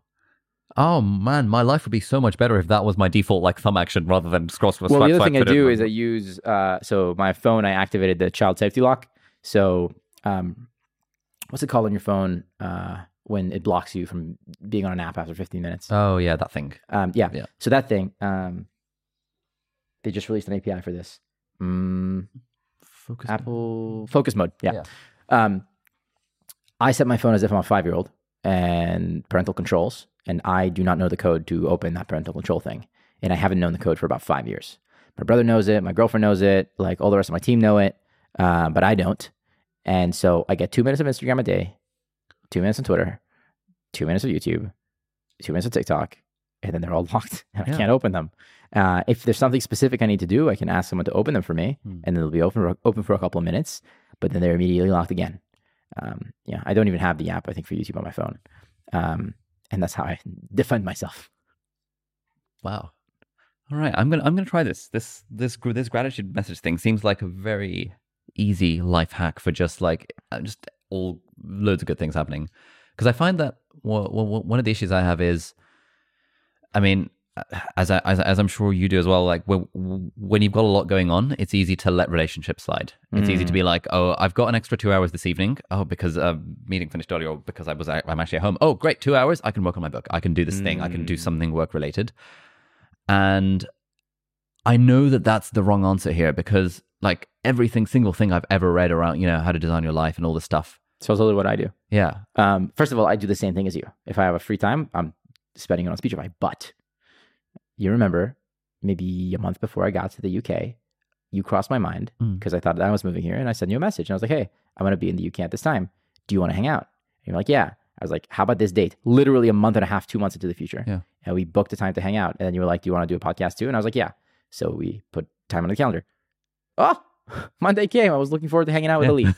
so I book all of it in advance yeah. um, there's like this really cool, you know, adventure vacation I'm organizing with a couple of friends. You know, I got this idea for a thing, and then I messaged everybody. They all said yes, and then you know, I had a teammate start to organize it for us. And so, you know, we consolidated a time, but like that one is not random. It's like happening organically, but like it- got initiated a month and a half beforehand. And then I have a couple of friends where we have like we know we're going to get together every quarter. Yeah. And so when I think about them, I'll message them that nice thing and I was like, "Hey, love you guys. Thinking of you. When are we meeting up for, you know, rhinos this quarter? How about we go to Puerto Rico? Um, I found this like cool place. Um, and then I'll look forward like 3 months. And we'll just book it. And then I'll show up. Hmm. And this is what I always do. And then, you know, if I'm going to be in Puerto Rico, I'll message like three friends who are in Puerto Rico to like see them as well. Um, yeah. Now, what I've also done is I, I, yeah, I I encouraged my friends to move in with me, even when I had a one bedroom apartment. There were five of us living in the one bedroom apartment, and I would literally pay for people to break their leases. And so if I, and so if I do not need to work on Speechify, there's a bunch of my favorite people already in the kitchen, and then we'll go work out or go on a run or hang out or do whatever. So uh, that camaraderie that you get in college of the dorm room it took me a long time, but I revived it for myself. And really, what I want to do is like build a compound where all my siblings live and all my friends live, and we all live on one street, and each person has a No. house. Like that's gonna happen. That's a dream. Yeah. Yeah. Brandon has this in Utah. It's amazing. In Utah. yeah. Well, all his friends. Jimmy has this same- too. Yeah. Um, yeah. So, so, so, so, so it's, it's really great. And, um, yeah, that's the move. Okay, more specific questions on this. So, how do you do you do you try and maintain inbox zero on email slash iMessage slash WhatsApp messages all that shit? Like, I, I- I have I have zillions of WhatsApps that I need to reply to, and I always feel like ugh about it. So I had a CEO coach, Matt Mochary, for the first two years working on Mm, Speechify. yeah, I've read his thing. I think you linked to me his stuff. I'm sure. Possibly, yeah. Yeah. I've just been through his whole Google Doc. It's incredible. Yeah. yeah. Yeah, he's amazing. Um, Matt loves Inbox Zero. He has a bunch of like rules for being a CEO. Um, I tried to maintain Inbox Zero uh, for two weeks and I got physically ill. Like I literally got sick. And Matt was like, okay, don't do it. Um, and so every person has a different way and style of working, right? I definitely do because I have ADHD and I have dyslexia. I have a neurodiverse brain. And every person learns a different way. Every person has their own strengths. And so one key that I tell people who are working on camp- companies is like design your workflow to allow you to work on the things that are your zone of genius and have the team work on everything else. Yep. And you know, we've talked about this a bunch more. Um, and so, uh, no, definitely not on email. Um, I have the philosophy where if I missed your email, if it's important, you'll email me again. Typically, that's true. Uh, for iMessage, it's more personal, so I do make sure that I respond to all the iMessages, and so that you know does stay, and that's not very hard because you can just heart something, you can leave an audio message. Like iMessage is easy, WhatsApp is relatively easy. I leave groups on WhatsApp as quickly as I can. Mm. Uh, the only group I'm in in WhatsApp is for my team and for my family uh, because I could care less what a random person who is like a second connection says. I don't want that to Yeah. filter. I don't read the news. Yeah. Yeah. all my knowledge comes from like reading history and philosophy. Um, yeah, that's my workflow around uh, those kind of things. And then you know the other inbox on Instagram is also really valuable because you'll get a lot of inbound, and uh, there's no obligation to respond. But if something really good pops up, I'll respond. Hmm. Do you use WhatsApp archiving to maintain inbox zero, or do you just no, like, absolutely you not. Yeah, no, no. I, I, I, I don't archive on email. I don't archive on WhatsApp. I don't archive on iMessage. Um, I just let it flow, and then if it's important, it comes back. I do on email uh, star things, and then every month or so, I'll go on the stars and I'll go look through and I'll go, what's important that I missed. And ninety percent of those things, a month later, they're not relevant and not important anymore. yeah. But really, like, unless you're working for like 911 or the police, nothing's actually urgent. If it's important, they'll message you again. Mm. That's it. Hmm. And then when you're sending these cold DMs and stuff, to be like, oh, hey, you know, I loved your thing, um, Yeah. Cliff, whatever. Um, are you free on Thursday for Zoom 4 p.m. kind of Yeah. vibes? Uh, do you have a slot in your calendar where it just happens to be free, or is, it- is it not, is it not like absolutely? So I? I'm addicted to iCal. Addicted. My day is like fully blocked the Yeah. entire time. If this week is October 1st, you know, I'm probably booked for the next three weeks. Yeah. So I looked at, you know, October 25th, 26th, 27th. Those days are pretty free. So I'll just suggest two times on the 26th and two times on the 27th. oh, so like literally four weeks out. yeah, I Oh, just shit. scheduled four Okay. weeks out. Yeah. Nice. By the way, I did this in college. Like during the summer, I think, whoa, this guy, Dan Schiebler, is awesome. He's like the captain of the MMA team, and he's also like a pre med, and he's also taking a bunch of CS classes. But I actually don't know him really well. Hmm. Hey, Dan, signed the CIT the other day. Realized I don't know you as much as I want to. I'd like to get to know you better. Are you free to grab lunch in the Ratty? Um, you know, I know school's going to start September 1st. September 2nd at noon. Yeah, happy to. Boom. Calendar invite sent. nice. Easy. And so I do the same thing with founders, with, with everybody. I just schedule four weeks in advance. Nice. And then when it comes to on the day, do you not feel like oh, I've got this Zoom call? Like, do you, do you ever get that no, kind of thing? because do I don't schedule things I don't like. Okay, fine. So the other thing is like internally in the team too, like uh, the recruiting team works, you know, round the clock with a lot of urgency, and uh, I do not allow anybody to put time on my calendar. Uh, I put all the time on, on my calendar. So send me, in, introduce me over email to someone, and I will suggest to them a time that I want to meet them. Yeah. Um, and we, if we agree on a time in the email, then yeah, please send me a calendar invite, or I'll send it to you. But I'm typically faster than everybody else. I have a keyboard shortcut on my phone and on my computer for my Zoom link, Hmm. and so I just go boom, Yeah. thirty minute meeting, Cliff plus Ali, Yeah. you know, uh, asterisk Z, Alfred auto completes the Zoom link, Yep. put in your email, done. I'm waiting for your. And if you don't accept, I expect that the event is not happening. Yep. And then if I see same day you didn't accept, it's like a question mark instead of a tag. I'll be like, hey, Ali, we good for three? And you'll be like, yeah. Done. Solid. Sounds so easy. It actually is. One of the things I loved about your um last time we spoke, you said something like treat treat airports as if they're train stations. Yes. Talk to me. Uh, so the the quote is, I treat the airline system like it's a subway system. Mm. I book all my flights day of, almost entirely. Um, when I was in college, I was like, ooh, if I get three credit cards, I get like 150,000 points. So I got all the points um, and was responsible about the credit cards. Never go into credit card debt, kids. Um, and so Valentine and I like booked this great trip to like Hawaii, whatever. Um, and you know, later when I started spending money on ads, I had a lot of points. Um, and so I I do treat my calendar very dynamically. I, I'm making it sound like I'm more rigid than I am. I'm not. Um, I if if I'm really excited about someone, I will suggest because tomorrow your calendar is not booked back to back to back to back. You have two free slots, and so if I saw someone awesome on this podcast that I listened to today, I'll just so okay. Ben Wilson from How to Take Over the World. I, I finished his entire podcast in like three days. I found him on Instagram and Twitter. I messaged him on both. And I was like, hey, I love what you wrote here. One of my biggest problems in life, right now is I have a team that's 120 people. We've got 23 million users. And I feel like I'm not ambitious enough. I want to be way more ambitious than I am. And what I loved about your podcast is you extract why and how these people were so ambitious. I'd love for you to coach me on how to be more ambitious. Are you free for a call 3 p.m. or 5 p.m. on Friday? I sent this on a Wednesday. And he said, yes. I was like, sweet. What's your email? Boom, calendar invite sent. Um, but if I was not that excited about Ben Wilson, but I was like, you know, eight out of 10 excited, I would invite him for like next month. Um, typically, I try to invite for, you know, three, four days. But like if it's meeting someone in LA and I know I'll be in LA in a month, I'm not going to be there right now, then I'll invite them for when I'm going to be in that place in person. Hmm. Yeah, I mean that sounds great. Like I, I feel like, yeah. So I mean, currently there's like two people in Portugal that I know I want to hang out with. Paul Yeah. Millerd and Pieter Levels, who you might be Amazing. familiar with. Um, and I've been thinking I should just go to Portugal at one point and just hang out with them in person. Yeah. And it would be great to have them on the pod. And like we could do it remotely, but like it would just be fun Yeah. to do it in person and stuff. And, and then and then I keep on thinking, oh, but I look at my calendar and it's like, yep, that was uh, book, book, book, book. And actually, four weeks out, it's probably empty, and I could just. But I, I, I guess in my mind, I'm thinking I couldn't possibly schedule something four weeks out, Oh, and that's just a bit dumb because I can could. schedule things a year out. Yeah. Um, Princess Beatrice is uh, is dyslexic, and so she messaged me. I don't know, like two months ago, being like, "Hey, I'm working on this thing. Yeah. You know, I love your product. Blah blah blah." And I was like, "Oh, I'll be in the UK in, in two months. You want to meet at this place at this time?" Hmm. She was like, "Yeah." So you just booked a time. Hmm. I was messaging with J.K. Rowling's team because I'm trying to get Harry Potter on Speechify Hmm. as an audiobook. We booked it for like a month and a half, two months out.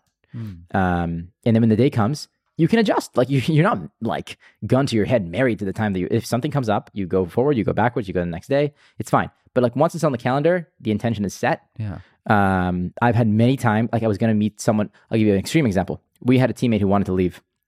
Someone offered him more money. Uh, actually, that was not exactly the case. Whatever. He was going to leave. He was based in Ukraine. I was like, no, no, no, I want you to stay. I couldn't convince him. I booked a flight and I showed up in Ukraine like two days later. And then we went to the gym together. We did a bunch of things. Like it was literally under martial law when I went. Uh, but I was going to keep this person on the team. Um, yeah. And he stayed with us and it was great. And then I was like, oh, you know, I'm in Ukraine. I might as well go visit my friend Raz in Beijing. And so I just flew to China. And then I was like, oh, I'm here. I might well go to Turkey. So I went to, you know, hang out with a friend there. And then I went here. And then I went back to California. Um, and so, yeah, it's all kind of very whimsical, lackadaisical. Most meetings you can move. Uh, I, okay, so the thing I was going to say earlier is you want to work inside of your zone of genius and never step outside of your zone of genius. And so, one of my zone of genius things is I'm really good real time, live. Like high pressure environments are where I shine. And so, I try to put myself in those things as much as I can. And if I have an opportunity to go full force into my zone of genius, I will clear my calendar and I'll go full force. Yeah. Um, and so sometimes that means going and leading like the web monetization team on a project, or we're working on this like really big project with like TikTok and Facebook right now on acquisition. So like I, I will move other meetings to make sure that I can make those meetings happen. Um, and you know that's really really fun. Another example, by the way, is you know um, uh, Tyler messaged me and you in a group chat like Yeah. two days ago, being like, "Hey, you know, I'm going to go to Paris Yeah. uh, this day to meet someone. Ali, do you want to join?" Yeah. Um, and you know, great, let's hang out. And like we know we're going to go to Paris. Awesome. I know Thomas is there and Matthew Vela is there. Let's go hang out with them too. Mm. Um, and so, yeah, like making plans is like just super dynamic. And if it doesn't work out, it doesn't work out. Just make sure you communicate well. Um, and you know, we're going to be in Paris. There's actually these two other people who I really like in Paris. Let me DM them and be like, hey, I'll be in Paris at this time. You want to meet up? Boom. There you go. Hmm. I love that. That's so great.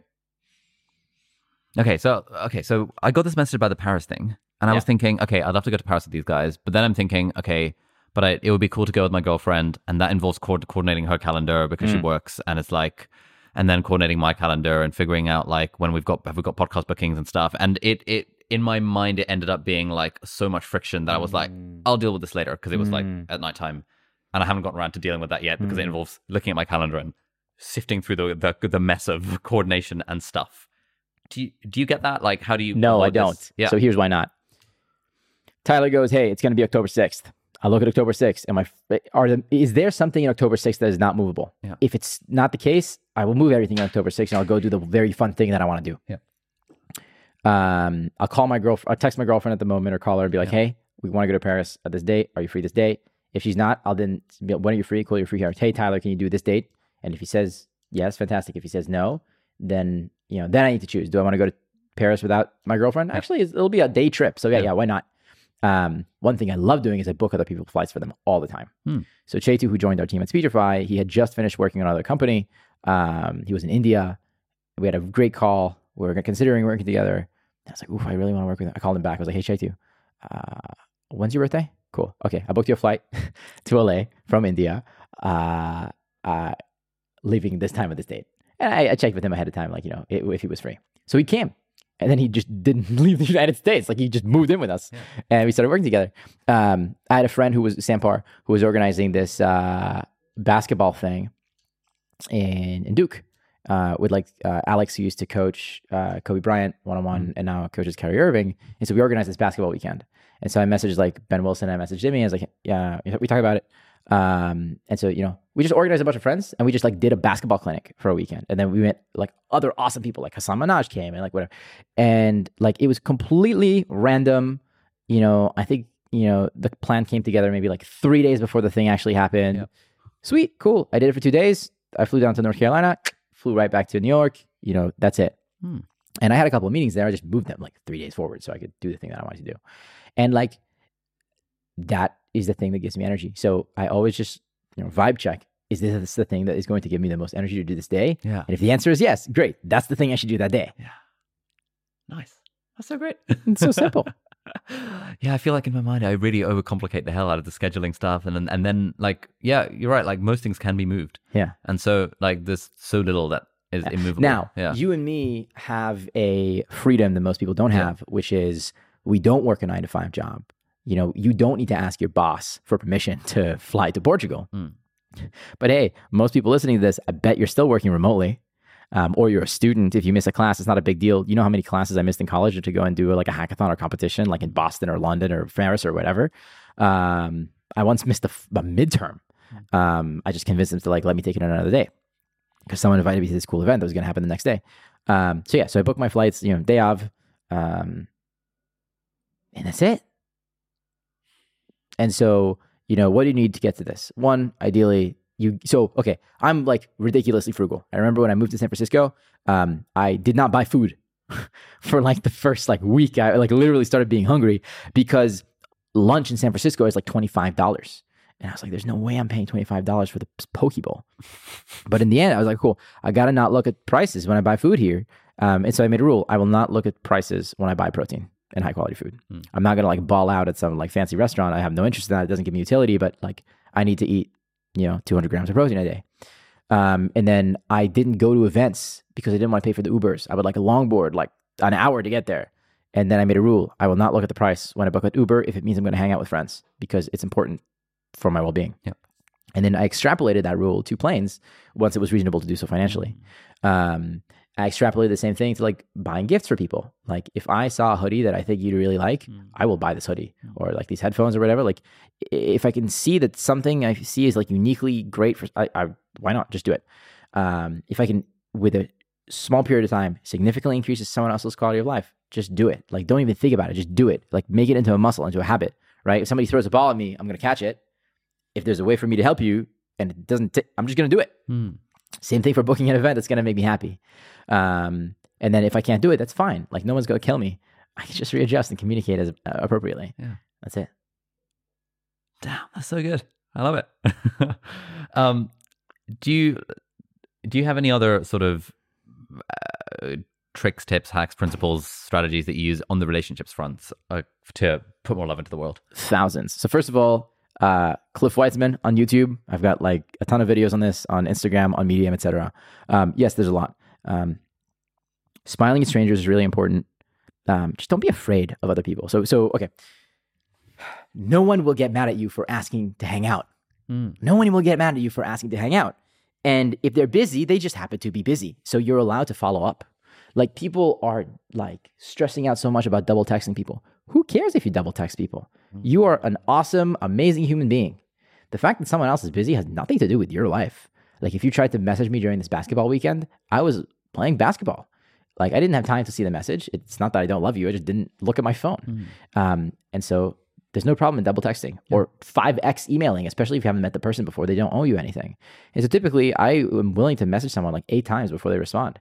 And I have never had someone ever message me saying, oh, stop messaging me, etc. Like, just be polite, be respectful. Um, and don't get like hurt when you don't get a response when the person has no obligation to respond to you. Um, and so that's really important. Removing that fear is key. When I was in college, I made a list of all the people who I thought were really cool at Brown, who I was not friends with yet. And I messaged all of them. And I was like, hey, you want to go to the gym 3 p.m. on Monday? Most people said yes. Why? Because everybody wants to go to the gym. Um, everybody would love someone to keep them accountable. And now you have an hour together where you're doing something together, you're next to each other, you're going to talk. And so whether it's coffee, lunch or dinner, everybody eats, or going to the gym, like all those things you're allowed to hang, to ask someone to do, and like it's so easy for them to say yes, and they're repeatable too. Like my best friends in college were just the people who were my gym buddies, um, because that's what we did. And, actually, you know, when I moved here, the first thing you and I did was we we went and we did a workout. Yeah. And then I happened to be going to a show and you know the West End, so you joined us for the show. Hmm. And then we realized that both of us really like making music, so we started making music together. Like it doesn't matter what it is, um, so just find an excuse. And then I will say that the other thing that I do is I always look to spend time with people who are going to make me better, right? So you know, if this person has you know written a book that I admire, or they're a really good musician, or they're a good athlete, or they're just like a kind human being. My best friend in Palo Alto is this guy, uh, Nick Hunter. He used to be the captain of the Michigan gymnastics team, and he he paints and he makes music. Um, you've never heard about Nick Hunter, but he's just like the best human being I know, and like he's just a really good friend. And I grew so much by spending time with Nick Hunter, and like his roommate was like a really good jujitsu coach, and so you know Benji taught me a bunch of stuff, and you know it's just find people who are like genuine, who are like drunk on life, just passionate.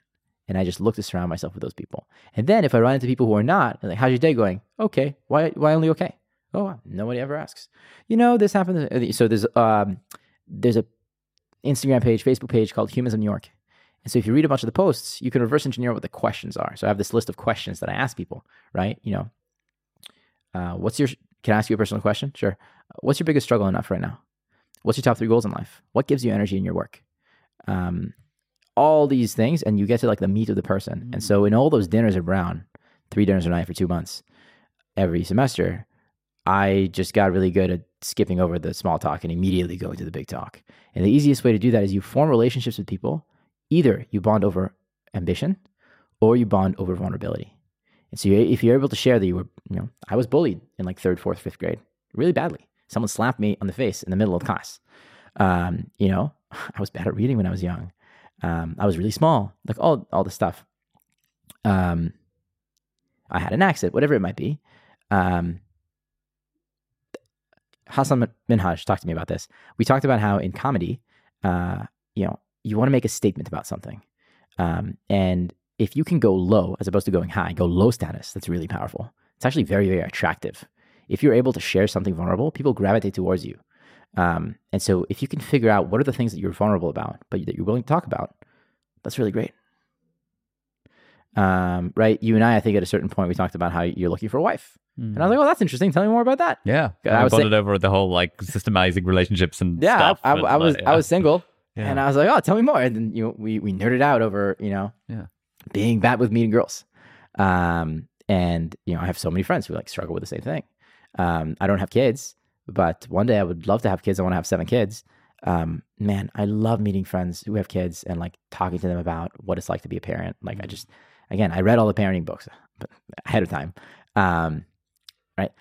So bond over vulnerability, bond over ambition. And there's, there's a million things like this. Amazing. Cliff, I think this is a good place to end part one of the conversation. Right. Um, we are still sort of in our timeline, it's still around 2015. So you're still at university, you haven't graduated, and you haven't started Speechify full time. So uh, part two, definitely, you'll we'll would love to have you in the new house. Uh, we'll we'll grab dinner. We'll, we'll once we set up our podcast studio in the next couple of weeks. It would be amazing to do a part two where we deep dive into Speechify and the story around that, and the Richard Branson stuff, and Oh, like all of the all of the cool shit that you're that, that you're doing. Um, thank you so much for this. It's been great so far. Um, have you got any asks for the audience who might have seen or watched or listened so far? Good question. Number one, check out Speechify, speechify.com or Speechify on any of the app stores. Number two, if something sucks about Speechify, let me know. I'll fix it. Uh, we just launched audiobooks on Speechify. And so if you message me about that, I'd appreciate it. And, you know, we make a lot of ads on Facebook, Instagram, TikTok, YouTube. And I'm trying to hire comedians to help me write better ads. So if you are a small creator and you think that you can make us good ads or write comedy for the ads, hit me up. Also, I just moved to London and I'm looking for a videographer. So if you're a videographer in London, let me know. I'd love to hire you. That's it, man. Amazing. Thanks Thank for you so having me on the pod. Thanks. All right, so that's it for this week's episode of Deep Dive. Thank you so much for watching or listening. All the links and resources that we mentioned in the podcast are going to be linked down in the video description or in the show notes, depending on where you're watching or listening to this. If you're listening to this on a podcast platform, then do please leave us a review on the iTunes store. It really helps other people discover the podcast. Or if you're watching this in full HD or 4K on YouTube, then you can leave a comment down below and ask any questions or any insights or any thoughts about the episode. That would be awesome. And if you enjoyed this episode, you might like to check out this episode here as well, which links in with some of the stuff that we talked about in the episode. So thanks for watching. Uh, do hit the subscribe button if you aren't already, and I'll see you next time. Bye bye.